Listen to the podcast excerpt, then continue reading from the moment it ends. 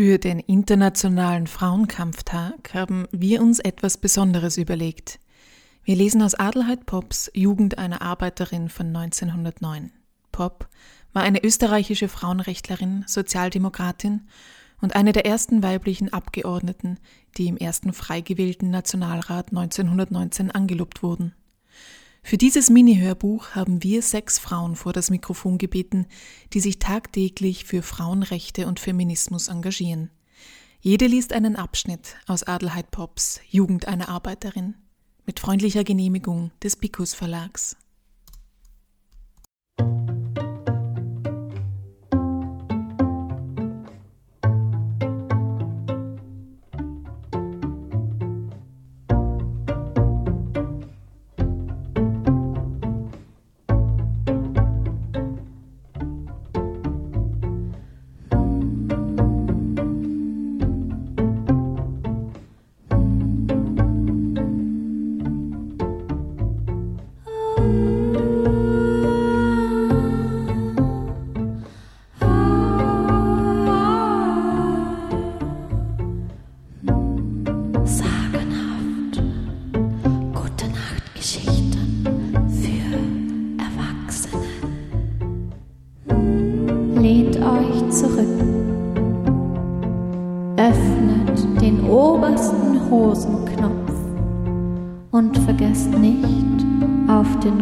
Gute Nacht Trunk.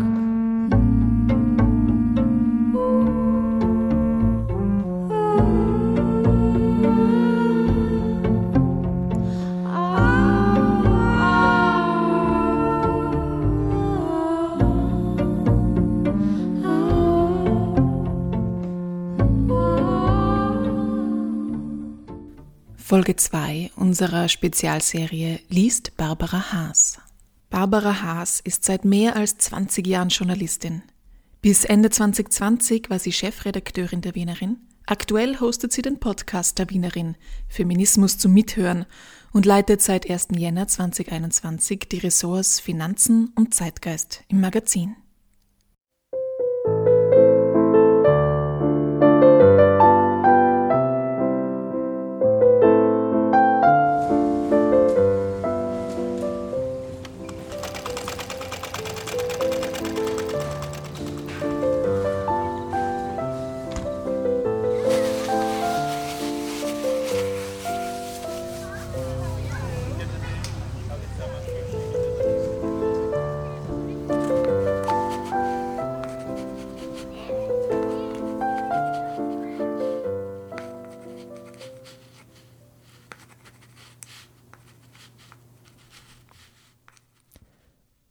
Weiß nicht mehr, warum alle Verbindungen mit dem Schlosse aufhörten, warum alle die Wohltaten, die wir erfuhren, ein Ende genommen hatten. Das eine weiß ich noch, dass wir viele Neider hatten. Die Farmer dichtete aus den paar Gulden, die wir hier und da bekamen, ganze Reichtümer. Man schätzte die Teilnahme, die uns die Herzogin erwies, so hoch ein, dass andere arme Frauen zu mir kamen, ich solle ihnen Bittschriften verfassen. Die Herzogin erkannte meine Schrift bei fremden Gesuchen und erkundigte sich bei mir nach den Bittstellern, die dann tatsächlich Unterstützungen bekamen. Dann entstand das Gerücht, man habe der Herzogin erzählt, dass wir gar nicht unterstützungsbedürftig seien. Meiner Mutter habe wohlhabende Söhne. Meine Mutter ging in das Schloss, um diese Gerüchte zurückzuweisen. Aber wenn einmal Misstrauen vorhanden ist, so kann man es schwer wieder bannen. Meine wohlhabenden Brüder, wo und was waren sie? Der eine befand sich als Handwerksbursche auf der Walz, der zweite war in einem entfernten Dorf in einer fünf Jahre dauernden Lehre. Einer war zu Hause und arbeitete als Berdelmuttdrechsler, und der arme Albert siechte dahin. Es hieß, dass die Herzogin schon viel getäuscht worden sei. Man erzählte da vieles von den Erfahrungen, die sie gemacht hatte, wenn sie selbst in die Wohnungen der Bittsteller ging, um sich von der Wahrheit der gemachten Angaben zu überzeugen. So erzählte man, dass sie einmal zu einer Familie gekommen sei, die ihr ihre Not geschildert hatte und sie habe alle beim Schmaus eines Gänsebratens angetroffen. Dass das nicht immer ein Zeichen von Wohlergehen ist, weiß ich aus eigener Erfahrung. So habe ich mein erstes Huhn gegessen, als es uns recht schlecht ging. Wir hatten es bei einer großen Geflügelverkaufsstelle gekauft, wo man an arme Leute die verendeten Hühner um einige Kreuzer verkaufte. Da hat auch meine Mutter einmal am Neujahrstag für 20 Kreuzer ein Suppenhuhn erstanden. Vielleicht war es mit dem Gänsebraten ähnlich bestellt. Die Herzogin war aus meinem Leben verschwunden. Als ich von der Schule mein Übersiedlungszeugnis erhalten hatte, das mich für reif erklärte, in die vierte Volksschule überzutreten, war das meine ganze geistige Ausrüstung für das Leben voll Arbeit das ich nun zu beginnen hatte. Nie hat jemand Einspruch erhoben, dass ich der gesetzlichen achtjährigen Schulpflicht entzogen wurde. Bei der Polizei war ich gar nicht gemeldet. Da meine Mutter nicht schreiben konnte, musste ich die Meldezettel ausfüllen. Ich hätte mich selbstverständlich in die Rubrik Kinder einzutragen gehabt. Da ich mich aber für kein Kind mehr hielt, ich war ja schon Arbeiterin, so ließ ich diese Rubrik unausgefüllt und blieb polizeilich unangemeldet. Andere Leute beachteten diese Unterlassung auch nicht. Wir zogen in die Stadt zu einem alten Ehepaar in eine kleine Kammer, wo in einem Bett das Ehepaar, im anderen meine Mutter und ich schliefen. Ich wurde auf einer Werkstätte aufgenommen, wo ich Tücher häkeln lernte. Bei zwölfstündiger fleißiger Arbeit verdiente ich 20 bis 30 Kreuzer im Tage. Wenn ich noch Arbeit für die Nacht nach Hause mitnahm, so wurden es einige Kreuzer mehr. Wenn ich früh morgens um 6 Uhr in die Arbeit laufen musste, dann schliefen andere Kinder meines Alters noch. Und wenn ich um 8 Uhr abends nach Hause eilte, dann gingen die anderen gut genährt und gepflegt zu Bette. Während ich gebückt bei meiner Arbeit saß und Masche an Masche reihte, spielten sie, gingen spazieren oder sie saßen in der Schule. Damals nahm ich mein Los als etwas Selbstverständliches hin. Nur ein heißer Wunsch überkam mich immer wieder, mich nur einmal ausschlafen zu können. Schlafen wollte ich, bis ich selbst erwachte. Das stellte ich mir als das Herrlichste und Schönste vor. Wenn ich dann manchmal das Glück hatte, schlafen zu können, dann war es erst kein Glück, dann war Arbeitslosigkeit oder Krankheit die Veranlassung. Wie oft an kalten Wintertagen, wenn ich abends die Finger schon so erstarrt hatte, dass ich die Nadel nicht mehr führen konnte, ging ich zu Bett mit dem Bewusstsein, dass ich morgens umso früher aufstehen müsse. Da gab mir meine Mutter, nachdem sie mich geweckt, einen Stuhl in das Bett, damit ich die Füße warm halten konnte, und ich häkelte weiter, wo ich abends aufgehört hatte. In späteren Jahren überkam mich oft ein Gefühl grenzenloser Erbitterung, dass ich gar nichts, so gar nichts von Kinderfreuden und Jugendglück genossen hatte. Das alte Ehepaar, bei dem wir wohnten, war sehr zweifelhaften Charakters. Die Frau lebte davon, dass sie jungen Mädchen und Frauen aus den Karten ihre Zukunft prophezeite. Auch mich ließ sie in meine Zukunft blicken, die sie mir aus den Karten mit den schönsten Farben malte. Natürlich spielte der Mann die Hauptrolle und ebenso natürlich ein reicher Mann. Diese Frau hätte für mich verhängnisvoll werden können. Sie sagte mir, dem zehneinhalbjährigen Kinde, viel Schmeicheleien, schmückte mich mit Seidenbändern und gab mir Naschereien. Alles das könnte ich immer haben, versicherte sie. Nur dürfte meine Mutter nichts davon wissen. Sie eiferte mich zu vielen Dingen an, die ich nicht zu tun wagte, weil sie mir ungehörig erschienen. Zum Glück war meine Mutter misstrauisch, und wir mieteten ein Kabinett, das wir für uns allein hatten. Auch mein jüngerer Bruder kam wieder zu uns und brachte einen Kollegen mit, mit dem er sein Bett teilte. So waren wir vier Personen in einem kleinen Raum, der nicht einmal ein Fenster hatte, sondern das Licht nur durch die Fensterscheiben erhielt, die sich in der Tür befanden. Als einmal ein bekanntes Dienstmädchen stellenlos wurde, kam sie auch zu uns. Sie schlief bei meiner Mutter im Bett und ich musste zu ihren Füßen liegen und meine eigenen Füße auf einen angeschobenen Stuhl lehnen. Ein Jahr blieb ich Schafwollhäklerin und lernte eine ganze Anzahl Werkstätten kennen. Denn wenn wir hörten, anderswo werde auch nur um einen Kreuzer für das Tuch mehr bezahlt, so musste ich dorthin gehen. So kam ich immer in eine andere Umgebung und unter andere Menschen und konnte mich an keinem Ort recht eingewöhnen. Dadurch erhielt ich Einblick in viele Familienverhältnisse. Der Ertrag der Ausbeutung so vieler junger Mädchen war überall die Grundlage der Existenzen ganzer Familien. Ich arbeitete wiederholt bei Beamtensgattinnen oder bei Angestellten kaufmännischer Berufe, wo die standesgemäße Lebensweise nach außen nur möglich war durch die Ausnützung unserer Arbeitskraft. Ich war überall die jüngste von allen. Um nicht mit Rücksicht auf meine Jugend noch schlechter bezahlt zu werden, gab ich ein höheres Alter an, was ich ganz gut konnte, da ich über mein Alter groß war und weil mich mein ernstes Wesen auch älter erscheinen ließ. Zudem musste ich als älter gelten, damit nicht jemand verraten konnte, dass ich eigentlich die Schule besuchen sollte.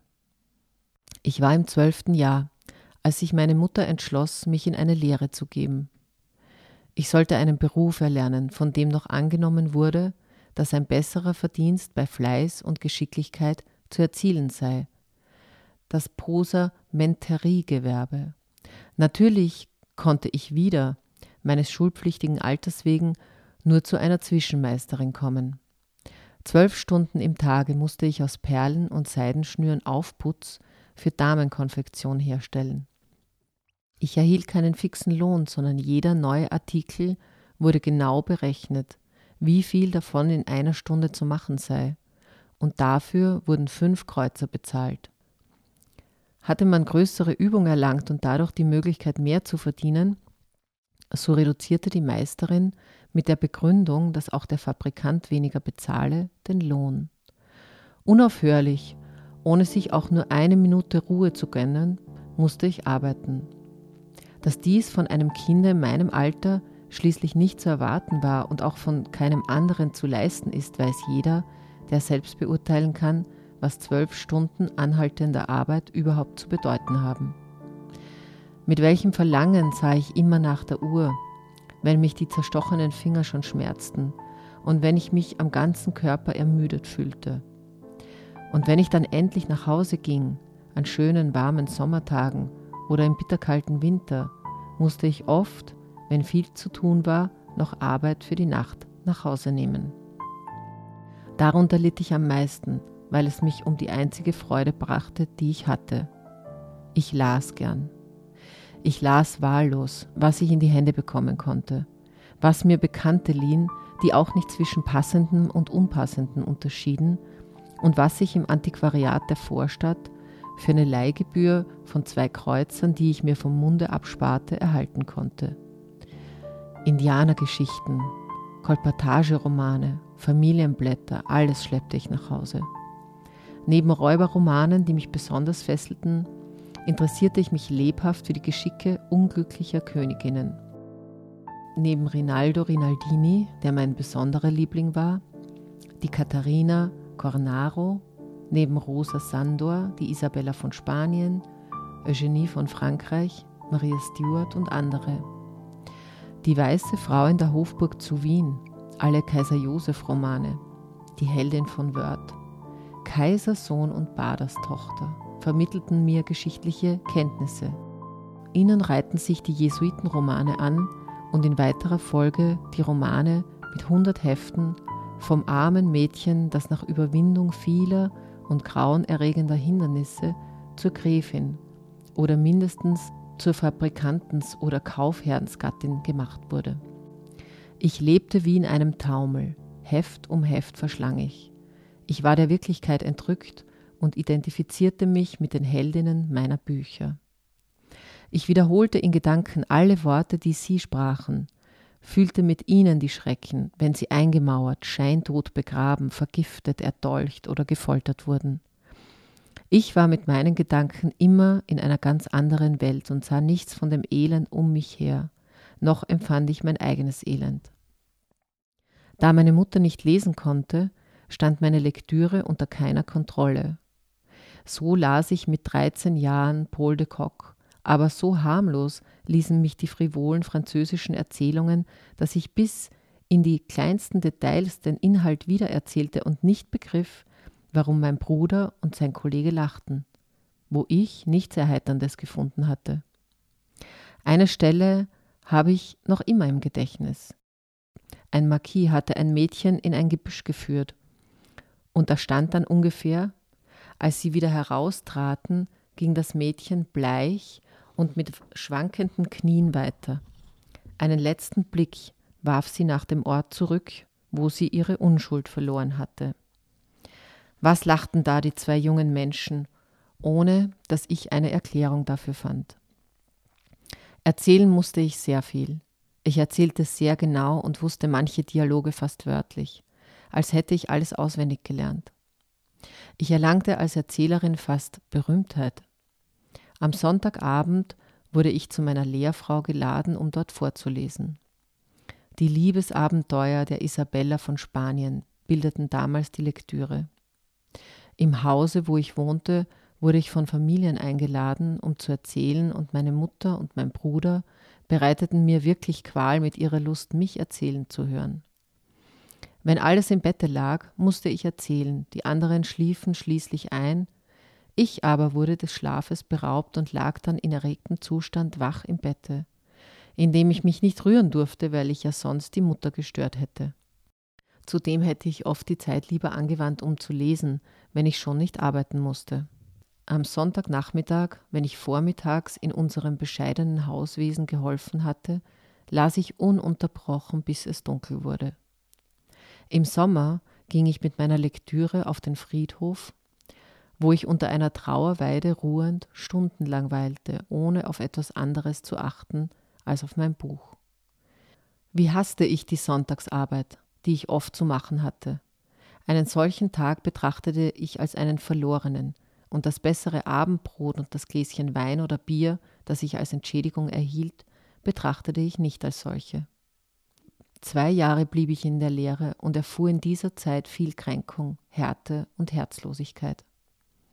Man benützte mich als eine Art Aschenputtel. Ich musste oft an Samstagen die großen Reinigungsarbeiten machen und noch heute fühle ich die Empörung wie damals, wenn ich daran denke, was man mir alles zugemutet und wie man mich behandelte. Von dem ziemlich weit entfernten öffentlichen Brunnen musste ich in einem schweren Holzgefäß das Wasser bringen. Die Wasserleitung im Hause hatte man damals noch nicht und ich ließ mir nicht träumen, dass es einmal eine solche Annehmlichkeit geben könnte. Oft erbarmten sich fremde Menschen meiner und halfen mir tragen. Meine Lehrfrau nahm den Standpunkt ein, ich müsste mich an alles gewöhnen, denn eine gnädige Frau wirst du ja doch nicht werden, meinte sie. Die beiden Kinder ließen an mir alle Bosheiten aus, derer sie fähig waren. Sie spotteten über meine Armut und machten sich lustig, weil ich im Sommer barfuß gehen musste, was mich selbst bitter genug kränkte. Da ich aber nur einige Schritte zu gehen hatte, hielt meine Mutter das Schuhetragen am Wochentag bei einem so jungen Geschöpf für Verschwendung. Da der Beruf, den ich erlernte, sehr von der Saison abhängig war, so gab es zweimal im Jahre einige Wochen, wo wenig und vorübergehend auch gar nichts zu tun war. Meine Mutter bemühte sich, mich während dieser Pausen anderwärts unterzubringen. Ich selbst musste nach Arbeit suchen gehen. Da las ich dann alle Schilder ab und wo ich annehmen konnte, dass Mädchen verwendet werden, ging ich hinein. Das war das Schwerste. Immer die stereotype Frage: Bittschön, ich möchte Arbeit. Auch dieses demütigende Gefühl empfinde ich noch heute mit aller Lebendigkeit, wie ich es damals bei meiner ängstlichen und doch erwartungsvollen Bitte nach Arbeit empfand. Oft musste ich erst die gewaltsam aufsteigenden Tränen trocknen, ehe ich sprechen konnte. Einmal, ich war etwas über 13 Jahre alt und sah fast erwachsen aus, kam ich auf meiner Suche nach Arbeit in das Kontor eines Bronzewarenfabrikanten. Ein kleiner alter Herr, es war der Chef selbst, fragte mich nach meinem Alter, Namen und Familienverhältnissen und bestellte mich für den nächsten Montag. Ich erhielt einen Platz inmitten von zwölf jungen Mädchen und war endlich wieder in einem warm geheizten Raum. Ich wurde unterwiesen, wie man Kettenglieder aneinanderreiht und eignete mir bald Geschicklichkeit an. Der Chef nahm sich meiner wohlwollend an. Ich war auch hier die jüngste Arbeiterin, verdiente aber bald mehr, als ich in der Lehre bekommen hatte. Diese wurde nun ganz aufgegeben, da sich der neue Beruf als einträglicher herausstellte. Zehn Monate arbeitete ich ununterbrochen in der Bronzefabrik. Ich erhielt nun für meine damaligen Begriffe schöne Kleider, durfte mir hübsche Schuhe kaufen und auch sonst manches, was jungen Mädchen Freude macht. Mein Chef begünstigte mich sehr und zog mich allen anderen Mädchen vor. Er sprach in wahrhaft väterlicher Weise und bestärkte mich in meinem Entschluss, all den Vergnügungen, die meine Kolleginnen erfreuten, fernzubleiben. Die Mädchen gingen am Sonntag tanzen, wovon sie dann erzählten. In den Pausen unterhielten sie sich mit den jungen Arbeitern. Obwohl ich den Sinn ihrer Gespräche nicht verstand, hatte ich doch die Empfindung, dass man so nicht reden dürfe. Ich wurde oft verspottet, weil ich mich so isolierte. Da ich aber immer bereit war, in den Pausen Geschichten zu erzählen, so war man mir nicht weiter Kram. Nach einigen Monaten wurde mir eine andere Arbeit zugewiesen, die besser bezahlt wurde. Sie war aber anstrengender. Ich musste bei einem mit Gas betriebenen Blasbalg löten, was mir nicht gut zu tun schien. Meine Wangen wurden immer bleicher, eine große, unbezwingliche Müdigkeit bemächtigte sich meiner. Ich bekam Schwindelanfälle und musste oft plötzlich eine Stütze suchen. Ein anderes Ereignis brachte mich damals in große Unruhe. Ich habe schon erwähnt, dass wir nicht allein wohnten, sondern einen Kameraden meines Bruders bei uns hatten. Dieser, ein hässlicher, blatternarbiger, wortkarger Mensch, hatte angefangen, mir Aufmerksamkeiten zu erweisen. Er brachte mir kleine, harmlose Geschenke wie Obst und Bäckereien. Auch verschaffte er mir Bücher.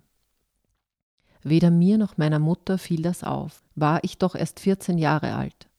Einmal, an einem Feiertag, kam der Bettgeher abends allein nach Hause und wir gingen schlafen, ohne dass mein Bruder da war.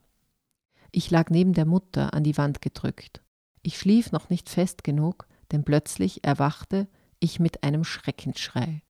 Ich hatte über mir einen heißen Atem gespürt, konnte aber in der Finsternis nicht sehen, was es sei. Mein Schrei hatte die Mutter geweckt, die sofort Licht machte und die Situation erkannte. Der Bettgeher hatte sich von seinem Bette, dessen Fußende an unser Kopfteil stieß, erhoben und über mich gebeugt. Ich zitterte vor Schreck und Angst am ganzen Körper und ohne recht zu wissen, was der Mensch vorhatte, hatte ich den Instinkt, dass es etwas Unrechtes sei. Meine Mutter machte ihm Vorwürfe, auf die er fast nichts erwiderte. Als mein Bruder kam, den wir wachend erwarteten, gab es noch eine aufgeregte Szene und dem Schlafkollegen wurde gekündigt. Was ich erwartet und gewünscht hatte, geschah nicht. Er wurde nicht sofort weggeschickt, sondern durfte bis Ende der Woche bleiben, um Zeit zu haben, eine andere Schlafstelle zu suchen und um nicht so mit Schande fortzumüssen. Unter dieser mir unbegreiflichen Rücksicht für diesen Menschen hatte ich furchtbar zu leiden. Ich fürchtete mich einzuschlafen, und wenn ich endlich doch schlief, quälten mich schreckliche Träume. Angstvoll schlang ich die Arme um meine Mutter, um mich zu bergen. Man schalt mich überspannt, schob die Schuld auf die Romane, die ich las, und verbot, noch weiter zu lesen. Einige Wochen nach diesem mich erschütternden Vorfall wurde ich von einer schweren Ohnmacht befallen. Als ich durch ärztliche Bemühung das Bewusstsein erlangt hatte, quälten mich Angstvorstellungen. Der Arzt fand den Fall sehr schwer, er schloss auf eine Nervenerkrankung. Und auf der Klinik, wohin mich die Mutter führte, forschte man nach der Lebensweise meines Vaters und Großvaters und schien den übermäßigen Alkoholgenuss meines Vaters mit für die Ursache meiner Erkrankung zu halten. Man fand mich im höchsten Grad unterernährt und blutleer und riet mir, viel Bewegung in der frischen Luft zu machen und mich gut zu ernähren. Das waren die Heilungsmittel, die der berühmte Kliniker empfahl. Wie sollte ich seine Anforderungen befolgen?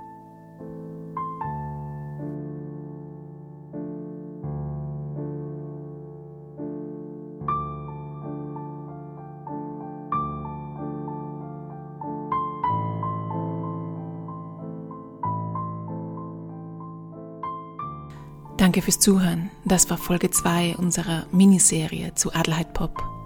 Nächstes Mal liest Laura Melina Berling vom Little Feminist Blog.